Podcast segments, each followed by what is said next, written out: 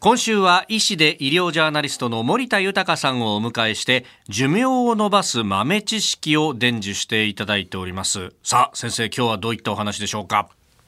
芸術的な活動をすると死亡リスクが減るという研究なんですほう年に1、2回でも効果があるということです。芸術的な活動ですかとと言いますとイギリスで50歳以上の男女を対象に14年間研究を行ったところ、はい美術館やコンサートに行くといった、まあ、いわゆる芸術的な活動に接する機会が多いほど、死亡リスクを減らす可能性が指摘されたんですよね。ほう美術館やギャラリー巡り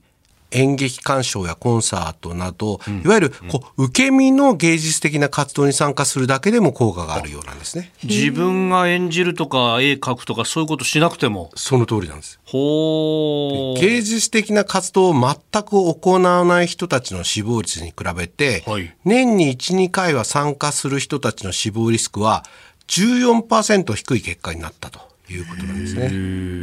2、3ヶ月に1回という人の死亡リスクは、全くそういったことを行わない人よりも死亡リスクはおよそ31%も低い計算になりますので、ほう頻繁に芸術的な活動をした方が良さそうということなんですよね。なるほど。どうしてこれで芸術的な活動で死亡リスクっていうのが低くなるんですかねお。そらくこうストレス解消とか創造性を育むことで、まあ、様々な不都合にも柔軟に適応できるようになるのではないかというふうに考えられているんですよね。飯田さん、新行さん、美術館とかコンサートに年に何回ぐらい行かれますどう私はでもミュージカルとか最近だと吹奏楽のコンサートに行くんですけれど月1回はお必ず何かこうその芸術的な活動をしていると思います。うーん。ですね。これ死亡リスクそれで31%よりも低くなやる。ったなるほど。先生、これ、まあ、そうですね。私、美術館コンサートとはちょっと違うんですけど、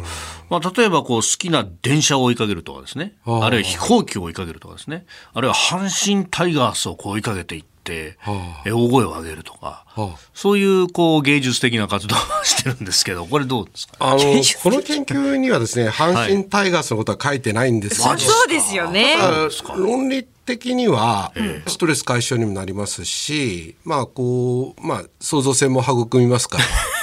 あの理学的には自分ありですかねを長くしてるんじゃないかなと思いますね。おーでもでもですよ仮に見に行った試合で例えばあの阪神タイガースが負けたりしたらでもストレス逆にたまるじゃないですか。何したじゃらーみたいそれってどうなんですかね。いやそれですよね問題 はね。だから美術館とかコンサートっていうのは勝負事じゃないので。そうですな。ああ、なるほど、なるほ終ど。わった後に常に幸せな気持ちで帰ってくるじゃないですか。勝負事はがっかりしたりとか、あとはちょっと興奮しすぎたりというあのでどうかなと思いますね。あ。確かにね。あと、競馬も好きですけど、これもまた、まあさこれにはそもの。うこれはまたね、あの、負けた時のショックが大きい。ええまあ、できたらちょっと美術館とかコンサートとかそういったものにしてもらいたいですね。えー私もクラシックのコンサートが大好きで、ええただね、なんか2人とか3人とかで行くと、はい他の人気になっちゃって集中できないので、1人で行くようにしてます。あ、そうですか。え、一人で行ったりすると、今度寝ちゃわないですか大い丈や夫いや、1人で行くとこう集中できて、なんか本当に没頭できるんですよね。ほあとは、山本さやかさんの全国ライブうもおお。なるほど。えー結構前の方で旗振ってへでもずっと最初から最後まで立ってるんですねああれまた健康にいいんじゃないかなと思ってますけどなるほど。でちなみに日本人はですね世界一美術展が好きというデータが出ているんですね、確かに最近もあの国立新美術館のルーブル展とかもう予約取れないぐらいすごい人気だって話だよね、あれうんね。ねそうですよね。確かにな、なんかよく話題になってますもんね、美術まあ、日本がね長寿大国であるとはいいうの、まあ一つかなと思いますそれだけとは言えないですけどねおそらくそれも影響してるのかなと思いますねなるほどね。え医師で医療ジャーナリスト森田豊さんでした。先生、明日も寿命を延ばす豆知識よろしくお願いします。よろしくお願いいたしますします。